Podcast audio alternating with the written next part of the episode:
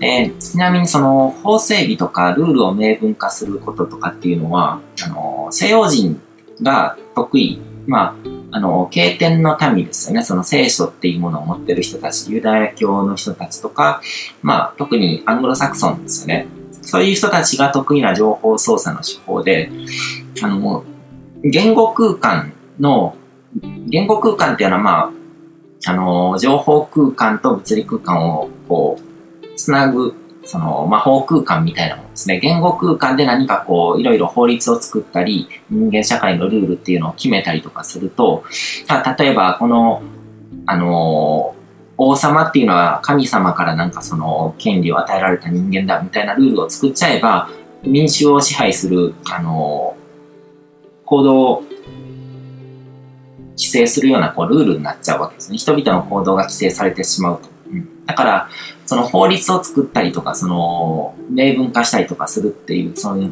契約社会とかで行われてるようなこととかっていうのはもうユダヤ人とかアングロサクソンとかにはかなわないわけですね。そういう人たちはもう数千年の歴史を持ってるわけですね。そうやって、こう、言語空間で魔法を使って、あの、現実社会、人間社会の中で何か自分たちの望むような、こう、状況を実現させるっていうことに長けてる人たちなわけですね。うん。だから、金融とかも同じようなものだと思うんですけど、そういう何かその魔法陣みたいなものを作ってるわけですね。金融工学とかもそうですけども、いろいろとこう数式とかを使ったりとかして、うん。で、日本人っていうのは言語化されてない領域のこう情報、空気っていうのを読むのは得意だけども、言語空間の領域で勝負されると勝ち目がないんですよ。これまでの歴史を見てきてもわかると思うんですけども、だから国際関係の中ではいつもいいようにあの、やられて割を食うわけですよね。うん。で、日本人の官僚っていうのは、まあ、東大卒だったり、こう、すごく頭のいい人たち、日本の教育のシステムの中ではエリート層に入る人たちが、優秀な人たちが、あの、官僚になっていくので、ある意味ではすごく、ものすごく優秀なんですよ。で、あのまあ、志を持った政治家の人たちが何か国を良くしようとして、政治家の人とかってこう、あの、清楽愛合わせ飲むみたいなこう、ところもあるんですけども、基本的に何かしらこう、志とか持ってたりとか、やりたい、成し遂げたいことがあったりとか、そういう人が多かったりとかするんですね。でも政治の世界でやっていくためには、こう、腹芸とかも身につけないといけないから、こう、ダークな部分もできてくる。でも、あの、実際になんとかこう、こういうことをこの、こういう人たちのために日本を変えたいみたいな思いとか思ってたりとかするっていうのが政治家の人たちなんですけども、でも、あのー、官僚の方が頭が良くて、こう、まあ、小賢しいというか、なんというか、あの、政治家の人が何か国を良くしようとして何、何かの法案を通そうとして、法案を通したとしても、その法案に沿ってこう、いろいろとこう、実際に動かしていく行政を行っていくのって官僚の人たちで、で、その人たちの方が、あの、すごく頭が回るわけですよね。だからその法案の中の文言とかを、こう、微妙に操作して言葉のマジックなんですけども、簡単に骨抜きにしてしまうんですね。この法案の中でここの部分を外したらダメっていうところとかを、な、なんかすごく難しい言い回しとか使ったりとかするわけですけども、そこに何かちょっと余計な文言を加えたりとか、あの、ちょっと変えるだけで、日本語とかって特にそうなんですけども、あの、一部変えるだけで全然その文のニュアンスが変わったりとかするわけですね。で、そういう技とかにはすごく長けてるので、あの、官僚の人っていうのは。うん。だから、あの日本っていう国はなかなかこう、変わっていかないっていうところなんですね。官僚の人たちがもう、ホメオスタシスの番人みたいな感じで、あの、何か変えようとして何かがこう、その、ルールにのっとって法律とか法案とかそういうのを通そうとしても、そこに何か変なものを混ぜられたりとかして骨抜きにされてしまう。うん。で、そうやって、でもこう言語空間っていう魔法空間で決められたルールっていうのは人間社会のルールとして人々の行動を束縛するわけですよね。で人間社会っていうのはそういう形で動いてるんですね。で、その、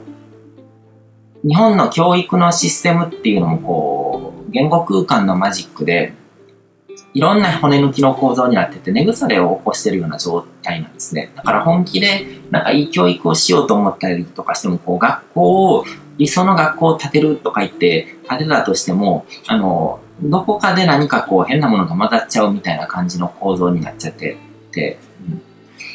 だからなかなか難しいところで、で、僕は逆にこう、インターネットで個人でできることとかの方が、そういう法の目をかいくぐって自分のこう余計なものを混ぜない形でできるっていうのもあって僕は今あのインターネットを通じてこうやって個人で発信するような教育活動とかそういうものとかの方に力を入れてるんですけどもこれをもし何か組織化してで国からの許可を取ったりとかして何かこうやろうと思ったら絶対なんか変なもの混じっちゃうと思うんですよ。こうやって好き勝手なことをこう語れるのも個人でやってるメリットなんですね。で、あの、国とかは当てにならないの結局親の教育とか、身近で接する大人とかと、その子のこう友人たち、友人関係、その関わりっていうのがすごく重要になってくるわけですね。で、えっ、ー、と、ある程度の年齢までは宗教コミュニティみたいなものの中で、こう人として必要なことを学ばされるっていうのがこう手っ取り早いんですけども、器が出来上がってきてですね、ある程度成長したら、特定の宗教の世界観からは抜ける必要があると思うんですね。まあ、特に今のこう多様性の、あの、時代とかになってくると、あの、自分のこう、信仰している宗教の価値観でしか、こう、物事を測れないっていう人間っていうのは、あの、生きていけないわけですね。うん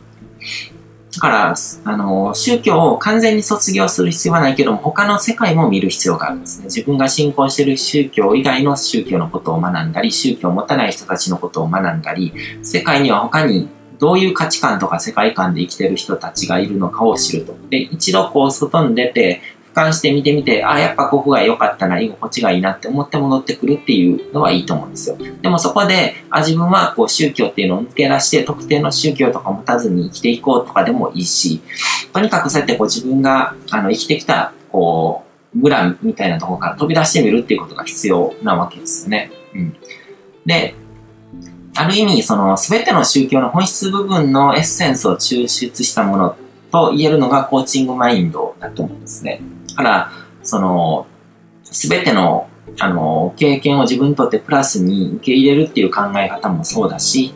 あの、根っこにあるのが、すべての人が潜在能力を秘めた存在で、それ、すべての人がそれを発揮するために生まれてきた。人間はすべてこう可能性の卵みたいなもので、で、それを、その可能性を発揮するっていうのがその人の生まれてきた意味みたいな、そういう考え方をするわけですね。で、そういう前提で自分にも他人にも可能性を開く方向に働き働きかけるっていうのが、そういう人生のスタンスがコーチングマインドなわけですね。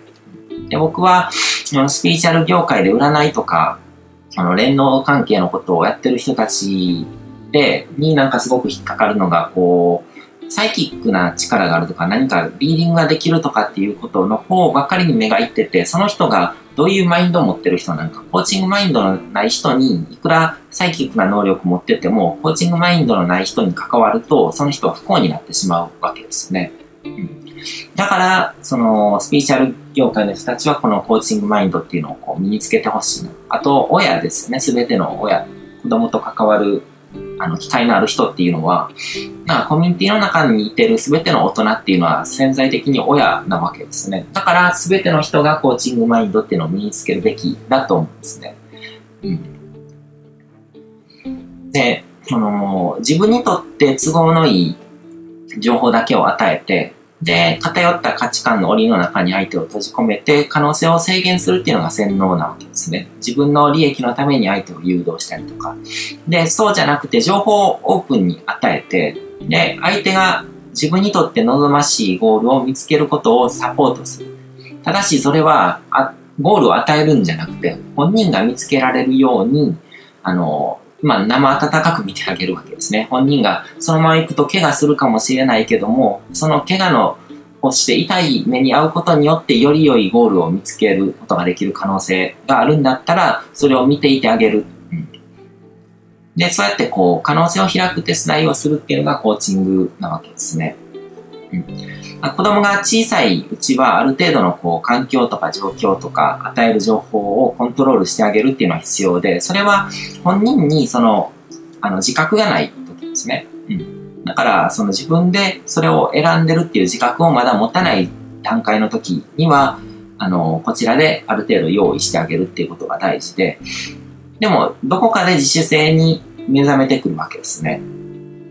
で、実践に目が目覚めたら、多分、目覚めたばかりの頃っていうのはまだ愚かな選択をすると思うんですよ。でもそこも見ていてあげないといけない。本当、本気になんか大怪我するような、そういう危険がある時とかは止めてあげたりとかする必要はあると思うんですけども、基本的には痛い目に遭うっていうことも含めて、あの、生温かく見てあげる。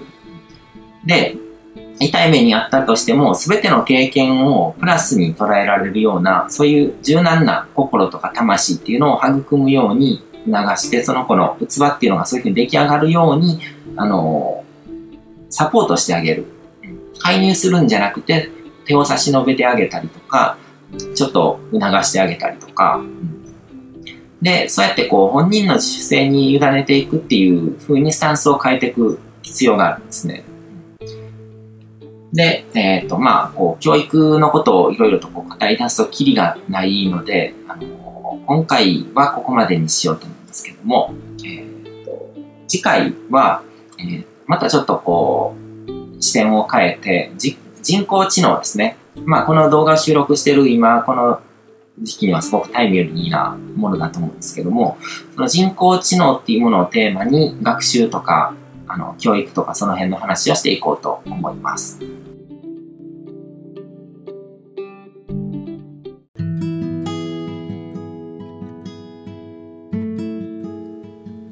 今回も最後まで聞いていただいてどうもありがとうございます。チャンネルの説明ページの方に僕が提供している悟り式コーチングの最初の2ヶ月分を無料で受講できる案内があります。ゴール設定とアファメーションについて詳しく解説してるんですけども、僕自身もこれらのことを本格的に取り組み始めて、で、それで大きく人生を変えたという経験があるので、あの、まだ受講したことがない方であったりとか、このタイミングでピンとくる方はぜひ登録して体験してみてください。また、僕がどんな人間なのかを簡単に知ってもらえる2分ほどで読める会員プロフィールのリンクも貼ってます。僕自身がインターネットを通じた出会いによって自分の人生を大きく変えたので、この出会いがあなたの人生を変える良いものになることを願ってます。では、また次の放送でお会いしましょう。